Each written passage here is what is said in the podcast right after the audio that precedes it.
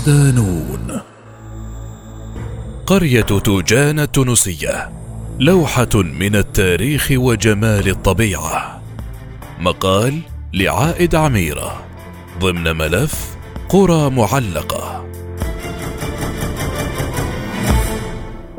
بالقرب من مدينة مطماطة القديمة المشتهرة بمنازلها الأثرية التي تقع تحت الأرض حيث تم تصوير فيلم حرب النجوم الأول سنة 1976 تقع قرية توجان على تلة ترتفع عن الأرض نحو 500 متر. قرية جبلية معلقة سكنها الأمازيغ منذ مئات السنين. من بعيد لا تبدو بيوت الأمازيغ التي تشبه ألوانها لون الأرض والجبل ظاهرة للعيان. لكن عندما تقترب منها تجد أن هذه المباني الصخرية يتخللها أبواب وشبابيك زرقاء زاهية اللون. من خلالها تدب الحياة نحو الفضاء الخارجي الذي أحسن السكان استغلاله. قرية توجان ستكون أولى محطات نون بوست ضمن ملف قرى معلقة. في هذه الرحلة الشيقة نحو الجنوب التونسي. سنتعرف معا على هذه القرية الصغيرة الجميلة وسكانها الأصليين وبعض عاداتهم وتقاليدهم وكيفية تطويعهم لمحيطهم البيئي لتسهيل عيشهم. سكان القرية الأصليون. قرية جبلية معلقة تعيش من الطبيعة. أحسن الأهالي استغلال محيطها الطبيعي. فلا تكاد تفرق بين معمارها والجبال المحيطة بها. إذ تتماهى منازلها مع ألوان جبالها وتتداخل فيها. أسسها الأمازيغ في أعالي جبل مطماطة لتفادي خطر الغزو الأجنبي المحدق بها. تراثها المادي والمعنوي شاهد على حضارات تعاقبت على المنطقة ويعني لفظ توجان في اللغة الأمازيغية عين ببداية الجبل. جولة صغيرة في قرية توجان الواقعة في الجنوب الشرقي لتونس. ضمن محافظة جابس تبين لنا أن كل سكانها ينطقون اللغة العربية لكن عددا كبيرا منهم يتكلم الأمازيغية أيضا. فقد حفظوها وتناقلوها عن آبائهم وأجدادهم ذلك أن أصل سكان القرية أمازيغي. يعني لفظ الأمازيغ الرجال الأحرار وتقول بعض المصادر التاريخية إن تاريخهم يرجع إلى عصر الإمبراطورية الرومانية على الأقل. وقد ظلوا في شمال إفريقيا منذ ذاك حيث ما زالوا محافظين على هويتهم الثقافية واللغوية المستقلة. يمتد تاريخ القرية إلى نحو ألف سنة ومن بين ما يميزها اعتمادها على تقويم خاص كباقي قرى ومدن الأمازيغ المنتشرة في شمال إفريقيا. ففي الزمن الأمازيغي نحن الآن في سنة 2970 وهو تقويم فلاحي يرتبط بالأرض. ويرجع الأمازيغ إحياء رأس السنة الأمازيغية إلى سنة 950 قبل الميلاد. وهي السنة التي استطاع فيها الملك الأمازيغي شيشونق الانتصار على ملك الفراعنة رمسيس الثالث. وبصورة عامة يتراوح عدد التونسيين الناطقين والمتحدثين بالأمازيغية حسب بعض التقديرات بين أربعين وخمسين ألف. يتوزعون جغرافيا على عدة محافظات تنتمي أغلبها إلى إقليم الجنوب الشرقي للبلاد. عدد كبير منهم يعيش في قرية توجان المعلقة. لم يكن اختيار أهالي توجان الجبل للسكن اعتباطيا. وفق كاهن طالبي الناشطة الحقوقية الأمازيغية.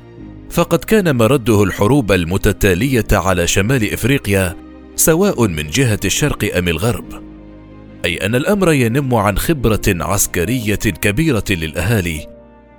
وحتى المنازل يكون اختيارها عسكريا. حتى تمكن سكانها من رؤية العدو من مسافة بعيدة وفق حديث كاهنة لنون بوست. يشارك الناشط الأمازيغي أحمد محروق كاهن الطالبي كلامها. إذ يقول لنون بوست قرية توجان كغيرها من القرى الأمازيغية المشيدة على سفوح سلسلة جبال الظاهر. بنيت هنالك حتى تكون محمية من الغزوات والغارات الخارجية. قديما لم يكن هناك قانون وضعي بل كان قانون الغاب طاغيا أين يلتهم القوي الضعيف وفق محروق. وعليه فإن أمازيغ الجنوب الشرقي التونسي اختاروا بناء قراهم على أعالي الجبال كنوع من أنواع الحماية والأمن. ويدل ذلك على حجم الحروب والفوضى المنتشرة في تلك الأزمنة الغابرة إضافة إلى ذكاء السكان الأصليين وابتكارهم لسبل النجاة والصمود وفق قوله استخدام المحيط البيئي للعيش رغم صعوبة العيش في الجبال فإن له مزايا عديدة وفق محروق. أهمها اعتدال الطقس عكس الصحراء التي يكون الطقس فيها جافا. إلى جانب وجود الحجارة في الأودية المجاورة وأجذع النخيل والأشجار والجبس.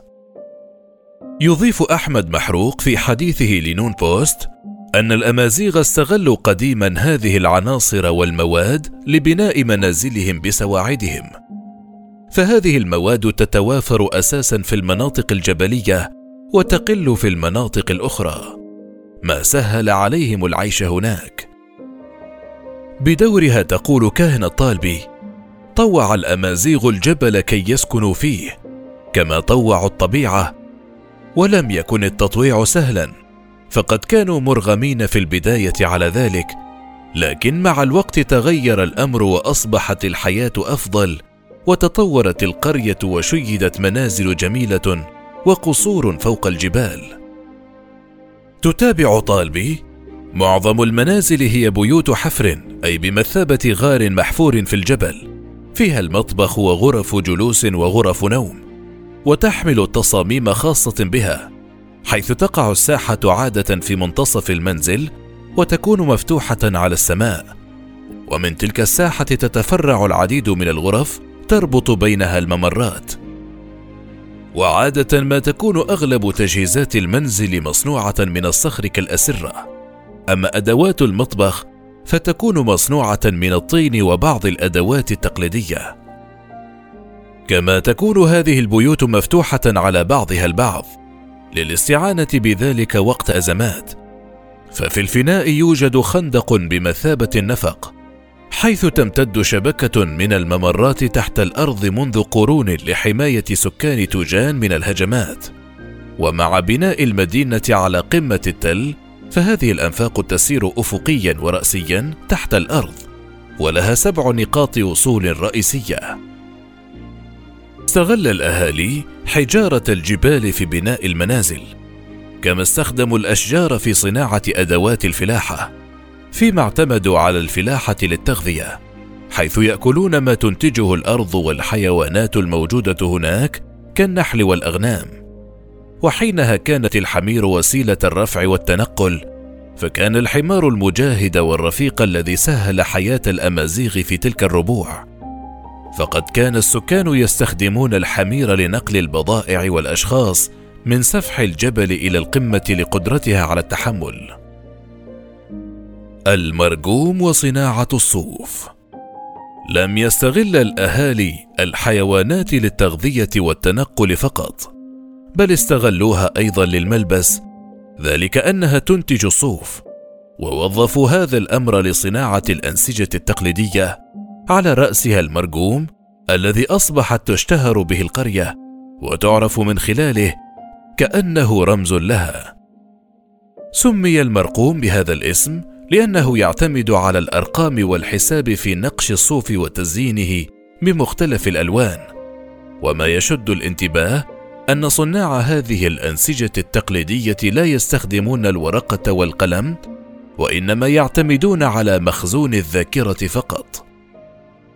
ويعتبر إنتاج المرجوم أو صناعة الصوف من أهم الصناعات التقليدية التي تنتجها تجان. وهي مهنة تتوارثها السيدات في القرية المعلقة بحرفية وفن. فكل منزل في القرية عبارة عن معمل صغير لإنتاج المرجوم ويستعمل المرجوم كسجاد للأرضيات أو كغطاء للوقاية من برد الشتاء. تقول كاهنه الطالبي المرجوم نسيج أمازيغي ينقسم إلى عدة أنواع فهناك نوع مخصص للمفروشات وآخر للنساء حتى يلبسنه ويحتوي هذا النوع على خصوصية المرأة وزينتها. وتبين محدثتنا أن كل أم تعلم بناتها صناعة المرجوم. كما تعلم الأمهات بناتها دلالة الصورة التي تزين هذه الأنسجة كالغزال والجمل والحوت والفراش والعقارب. حتى تبقى هذه الرسوم المعتمدة لتزيين المرجوم أو ما يسمى الوشمة راسخة في مخيلة نساء القرية وذاكرتهن حتى يتوارثها الأجيال. تتميز صناعة المرجوم بدمجها لفن النسج والرسم على الصوف. في البداية تعد المرأة الصوف تمهيدا لاستعماله. بعد ذلك تجلس المرأة أمام آلة النسيج التي تعرف باسم السداية المصنوعة من الخشب ثم تبدأ بتمرير خيوط الصوف أو ما يطلق عليها اسم الطعمة الواحد تلو الآخر بين خيوط السداية باستعمال المرود بمهارة شديدة وتركيز تام. بين الفينة والأخرى تضرب الخيوط بسرعة فائقة بالخلالة. وهي قطعة خشب أو حديد مدبب طرفها حتى تلتحم الخيوط مع بعضها بعضا وتكون نسيجا متينا دون فراغات. عملهم شاق لكنه ممتع في الوقت ذاته إذ يوفر لهم بعض المال الذي يساعد عائلات القرية على مجابهة صعوبات الحياة. كما يمكنهم من الحفاظ على تراث الأجداد من خطر الاندثار في ظل انتشار صناعة النسيج العصرية وعدم دعم الدولة لهم. إلى جانب المرجوم هناك العديد من العادات والتقاليد المتوارثة عن الأجداد في توجان. تلك القرية الجبلية المعلقة التي تحكي عن صمود الأمازيغ في الجبال وتطويعهم الطبيعة خدمة لهم مشكلة لوحة مختلفة الألوان والرموز.